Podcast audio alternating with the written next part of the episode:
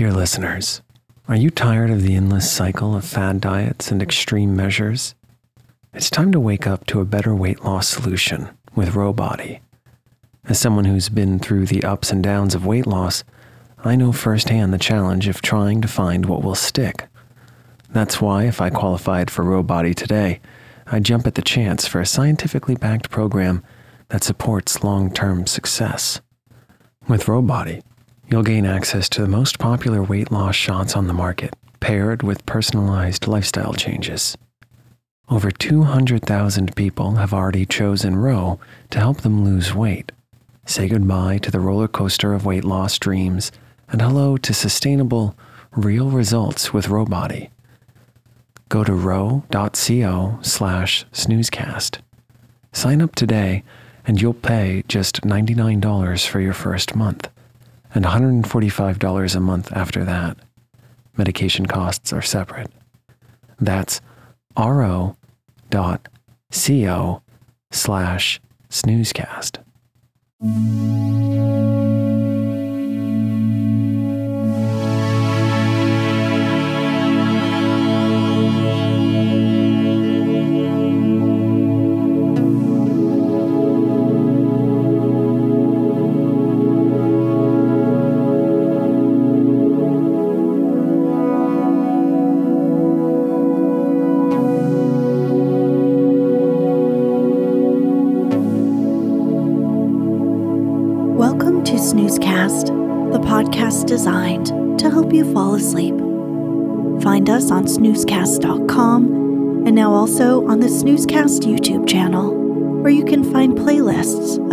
Series, including this one. If you'd like to get an email once a week with upcoming sleep stories and other news, subscribe to this newsletter at snoozecast.com. This episode is brought to you by A Rainy Day.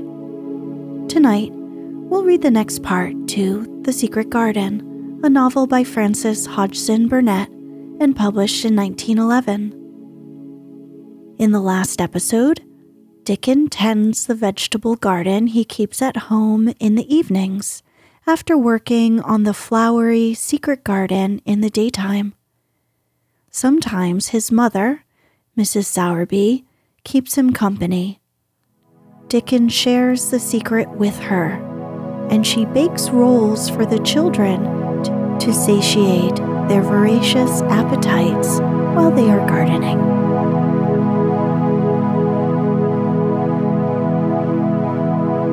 Let's get cozy. Close your eyes.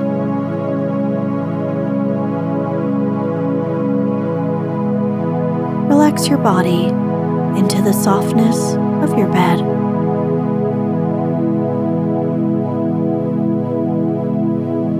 Now, take a few deep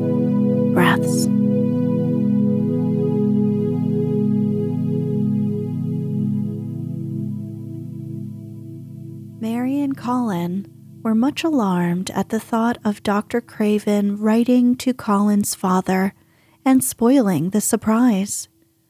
This is where they started their plan of play actin'.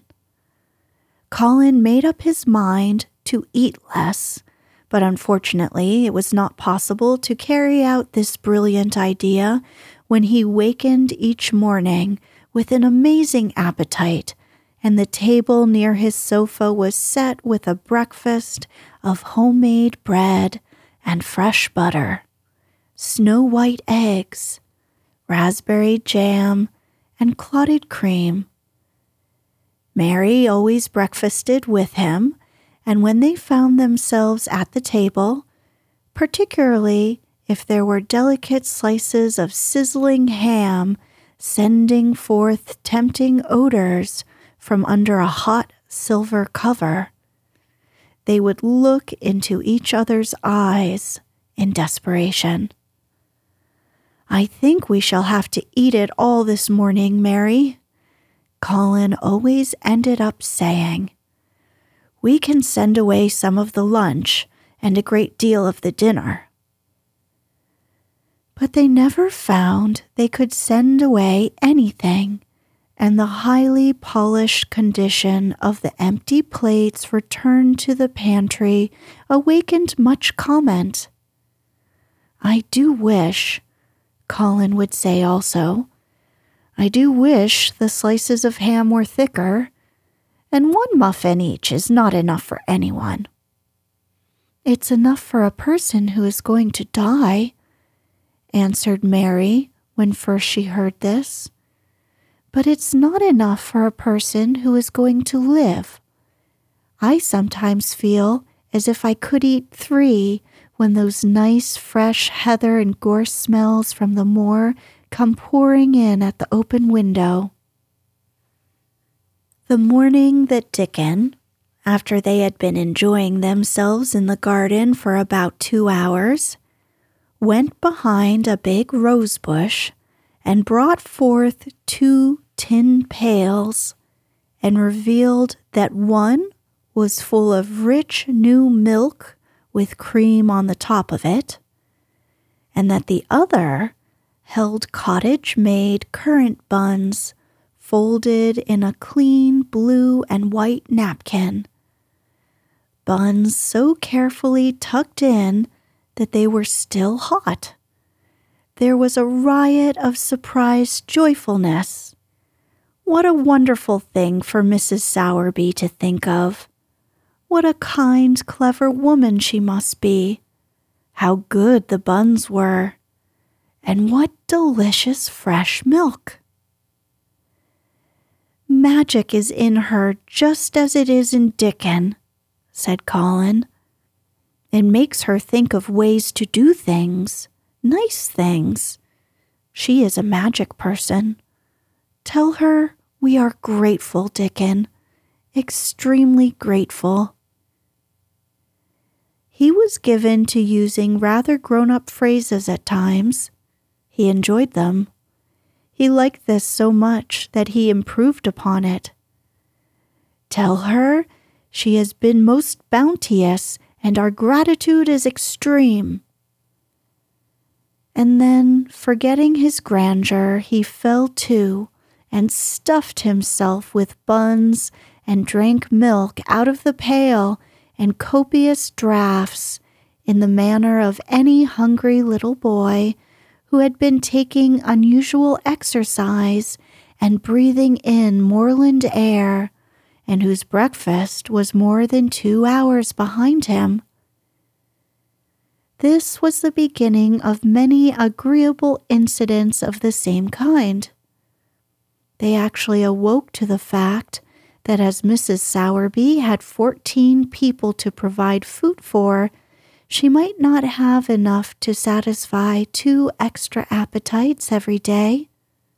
So they asked her to let them send some of their shillings to buy things. Dickon made the stimulating discovery that in the wood in the park outside the garden, where Mary had first found him piping to the wild creatures, there was a deep little hollow where you could build a sort of tiny oven with stones and roast potatoes and eggs in it.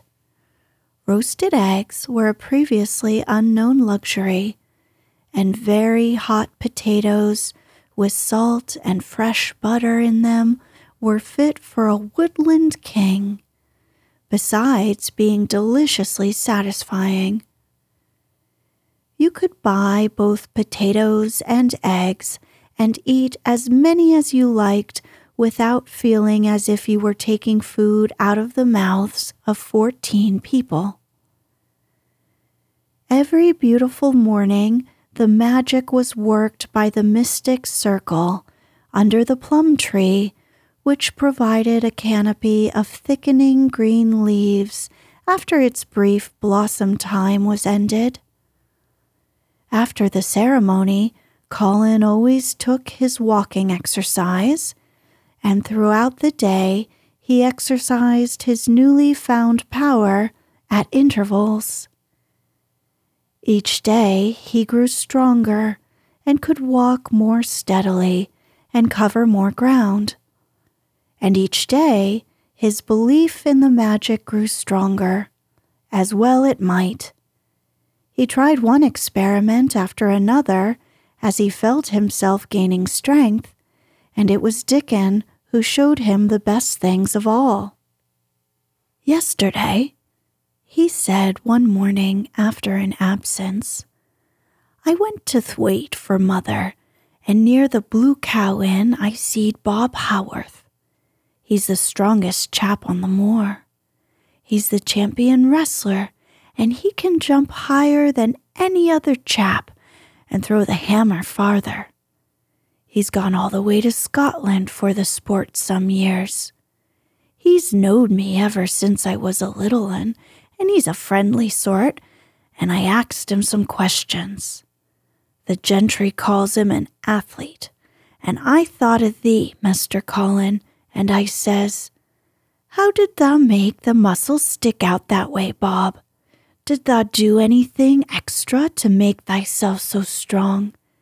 And he says, Well, yes, lad, I did. A strong man in a show that came to Thwaite once showed me how to exercise my arms and legs and every muscle in my body. And I says, Could a delicate chap make himself stronger with him, Bob? And he laughed and says, Art thou the delicate chap? And I says, No, but I knows a young gentleman that's gettin' well of a long illness, and I wish I knowed some of them tricks to tell him about. I didn't say no names, and he didn't ask none. He's friendly, same as I said, and he stood up and showed me good natured like, and I imitated what he did till I knowed it by heart. Colin had been listening excitedly. Can you show me? he cried. Will you? Ay, to be sure, Dickon answered, getting up. But he says thou mun do 'em gentle at first, and be careful not to tire thyself. Rest in between times and take deep breaths and don't overdo. I'll be careful, said Colin. Show me. Show me. Dickon, you are the most magic boy in the world. Dickon stood up on the grass and slowly went through a carefully practical but simple series of muscle exercises. Colin watched them with widening eyes. He could do a few while he was sitting down. Presently, he did a few gently while he stood upon his already steadied feet. Mary began to do them also. Soot, who was watching the performance, became much disturbed and left his branch and hopped about restlessly because he could not do them too. From that time, the exercises were part of the day's duties as much as the magic was. It became possible for both Colin and Mary to do more of them each time they tried. And such appetites were the results that but for the basket Dickon put down behind the bush each morning when he arrived, they would have been lost.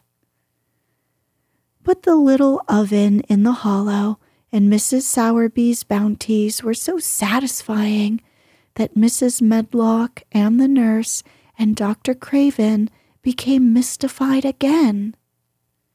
You can trifle with your breakfast and seem to disdain your dinner if you are full to the brim with roasted eggs and potatoes and richly frothed new milk and oat cakes and buns and heather honey and clotted cream. They are eating next to nothing, said the nurse. They'll die of starvation if they can't be persuaded to take some nourishment. And yet see how they look. Look, exclaimed Mrs. Medlock indignantly. I'm moithered to death with them. They're a pair of young Satans, bursting their jackets one day and the next turning up their noses at the best meals cook can tempt them with. Not a mouthful of that lovely young fowl and bread sauce did they set a fork into yesterday. And the poor woman fair invented a pudding for them, and back it sent. She almost cried. She's afraid she'll be blamed if they starve themselves into their graves. Dr. Craven came and looked at Colin long and carefully. He wore an extremely worried expression when the nurse talked with him and showed him the almost untouched tray of breakfast she had saved for him to look at. But it was even more worried when he sat down by Colin's sofa and examined him.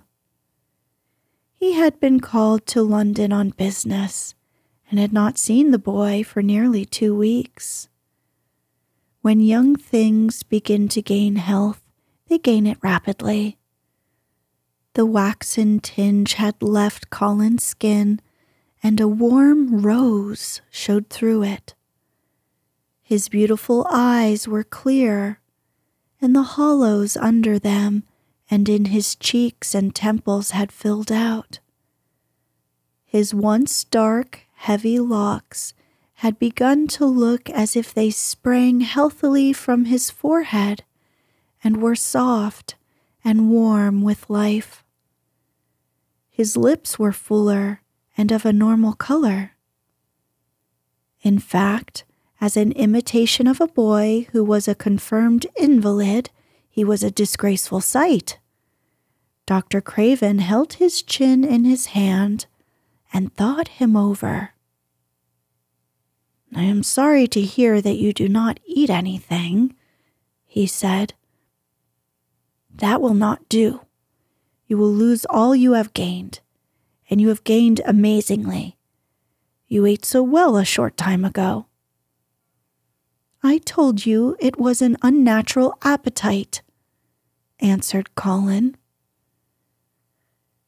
Mary was sitting on her stool nearby, and she suddenly made a very queer sound, which she tried so violently to repress that she ended by almost choking. What is the matter? said Dr. Craven, turning to look at her. Mary became quite severe in her manner. It was something between a sneeze and a cough, she replied with reproachful dignity and it got into my throat. But, she said afterward to Colin, I couldn't stop myself.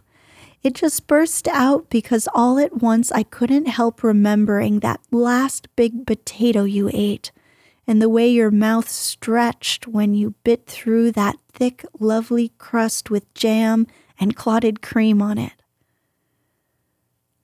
Is there any way in which those children can get food secretly? Dr. Craven inquired of Mrs. Medlock. There's no way unless they dig it out of the earth or pick it off the trees, Mrs. Medlock answered. They stay out in the grounds all day and see no one but each other. And if they want anything different to eat from what's sent up to them, they need only ask for it. Well, said Dr. Craven, so long as going without food agrees with them, we need not disturb ourselves. The boy is a new creature. So is the girl, said Mrs. Medlock. She's begun to be downright pretty since she's filled out and lost her ugly little sour look. Her hair's grown thick and healthy looking, and she's got a bright color the glummest, ill natured little thing she used to be, and now her and Master Colin laugh together like a pair of crazy young ones. Perhaps they're growing fat on that. Perhaps they are, said Dr. Craven. Let 'em laugh. Chapter 25 The Curtain And the secret garden bloomed and bloomed, and every morning revealed new miracles. In the robin's nest there were eggs, and the robin's mate sat upon them, keeping them warm with her feathery little breast and careful wings. At first, she was very nervous, and the robin himself was indignantly watchful.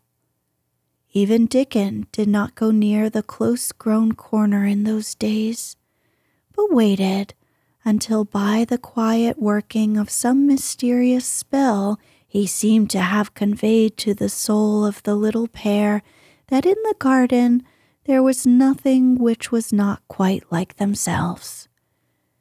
Nothing which did not understand the wonderfulness of what was happening to them. The immense, tender, terrible, heartbreaking beauty and solemnity of eggs. If there had been one person in that garden who had not known through all his or her innermost being that if an egg were taken away or hurt, the whole world would whirl round and crash through space and come to an end. If there had been even one who did not feel it and act accordingly, there could have been no happiness even in that golden springtime air. But they all knew it and felt it, and the robin and his mate knew they knew it. At first, the robin watched Mary and Colin with sharp anxiety.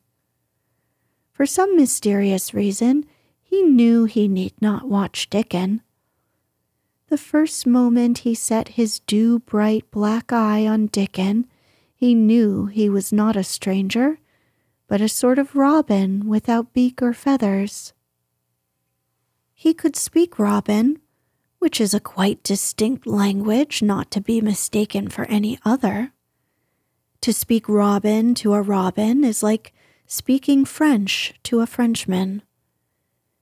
Dickon always spoke it to the robin himself so the queer gibberish he used when he spoke to humans did not matter in the least.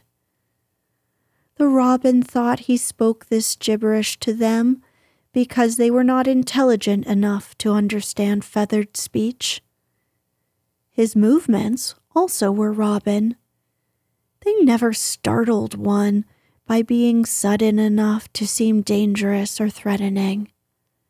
Any robin could understand Dickon so his presence was not even disturbing.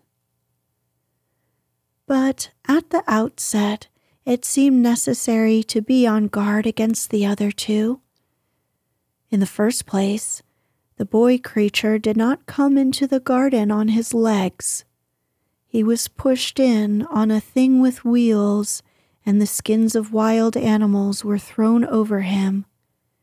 That in itself was doubtful. Then, when he began to stand up and move about, he did it in a queer, unaccustomed way, and the others seemed to have to help him.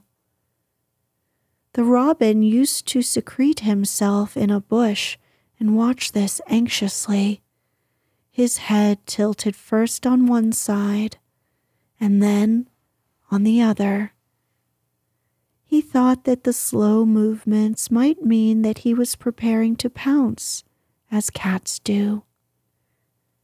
When cats are preparing to pounce, they creep over the ground very slowly. The robin talked this over with his mate a great deal for a few days, but after that he decided not to speak on the subject because her terror was so great that he was afraid it might be injurious to the eggs. When the boy began to walk by himself, and even to move more quickly, it was an immense relief.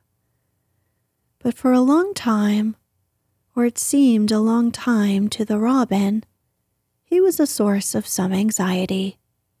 He did not act as the other humans did He seemed very fond of walking, but he had a way of sitting or lying down for a while, and then getting up in a disconcerting manner to begin again.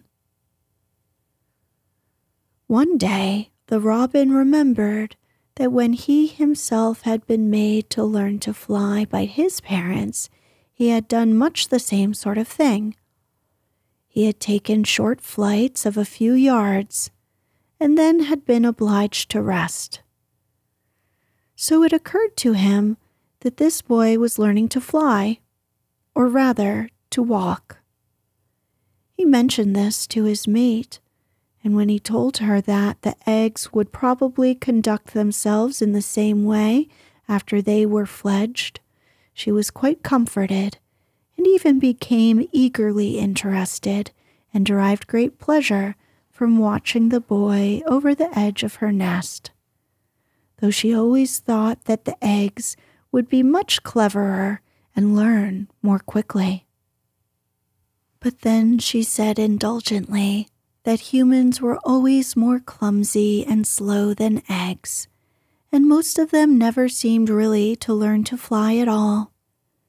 You never met them in the air or on tree tops. After a while, the boy began to move about as the others did. But all three of the children at times did unusual things. They would stand under the trees and move their arms and legs and heads about in a way which was neither walking, nor running, nor sitting down. They went through these movements at intervals every day and the robin was never able to explain to his mate what they were doing or trying to do. He could only say that he was sure that the eggs would never flap about in such a manner. But as the boy who could speak robin so fluently was doing the thing with them, birds could be quite sure that the actions were not of a dangerous nature. Of course, neither the robin nor his mate had ever heard of the champion wrestler, Bob Haworth, and his exercises for making the muscles stand out like lumps. Robins are not like human beings. Their muscles are always exercised from the first, and so they develop themselves in a natural manner. If you have to fly about to find every meal you eat, your muscles do not become atrophied. Atrophied means wasted away through want of use. When the boy was walking and running about and digging and weeding like the others, the nest in the corner was brooded over by a great peace and content knowing that your eggs were as safe as if they were locked in a bank vault, and the fact that you could watch so many curious things going on made setting a most entertaining occupation. On wet days, the egg's mother sometimes felt even a little dull because the children did not come into the garden. But even on wet days, it could not be said that Mary and Colin were dull. One morning, when the rain streamed down unceasingly, and Colin was beginning to feel a little restive, as he was obliged to remain on his sofa because it was not safe to get up and walk about, Mary had an inspiration. Now that I'm a real boy, Colin had said, my legs and arms and all my body are so full of magic that I can't keep them still. They want to be doing things all the time. Do you know that when I awaken in the morning, Mary, when it's quite early and the birds are just shouting outside, and everything seems just shouting for joy, even the trees and things we can't really hear. I feel as if I must jump out of bed and shout myself. If I did it, just think what would happen. Mary giggled inordinately. The nurse would come running, and Mrs. Medlock would come running, and they would be sure you had gone crazy, and they'd send for the doctor, she said. Colin giggled himself. He could see how they would all look, how horrified by his outbreak, and how amazed to see him standing upright. I wish my father would come home, he said. I want to tell him myself. I'm always thinking about it, but we couldn't go on like this much longer. I can't stand lying still and pretending. And besides, I look too different. I wish it wasn't raining today. It was then Mistress Mary had her inspiration. Colin, she began mysteriously, do you know how many rooms there are in this house? About a thousand, I suppose, he answered. There's about a hundred no one ever goes into, said Mary. And one rainy day I went and looked into ever so many of them. No one ever knew, though Mrs. Medlock nearly found me out. I lost my way when I was coming back, and I stopped at the end of your corridor. That was the second time I heard you crying. Colin started up on his sofa. A hundred rooms no one goes into, he said. It sounds almost like a secret garden. Suppose we go and look